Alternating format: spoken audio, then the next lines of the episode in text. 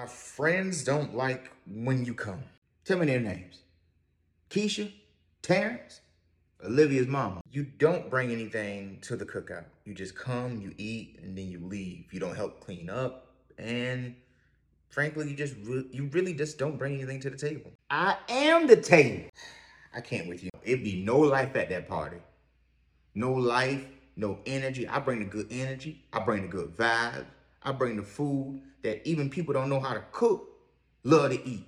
It really don't have to be that deep. You right. You right. You just tell me who really don't want me there. Chris, you just tell me so my soul can be at rest and I can let it go. I promise. Fine. Amber, the one with four kids, who upset I didn't get them McDonald's last time. Okay. Okay. Yeah. Where are you going? Grab the aluminum foil. Why? Not only am I going to this cookout, but she gonna have to see me. She gonna have to see me with a to-go plate to go.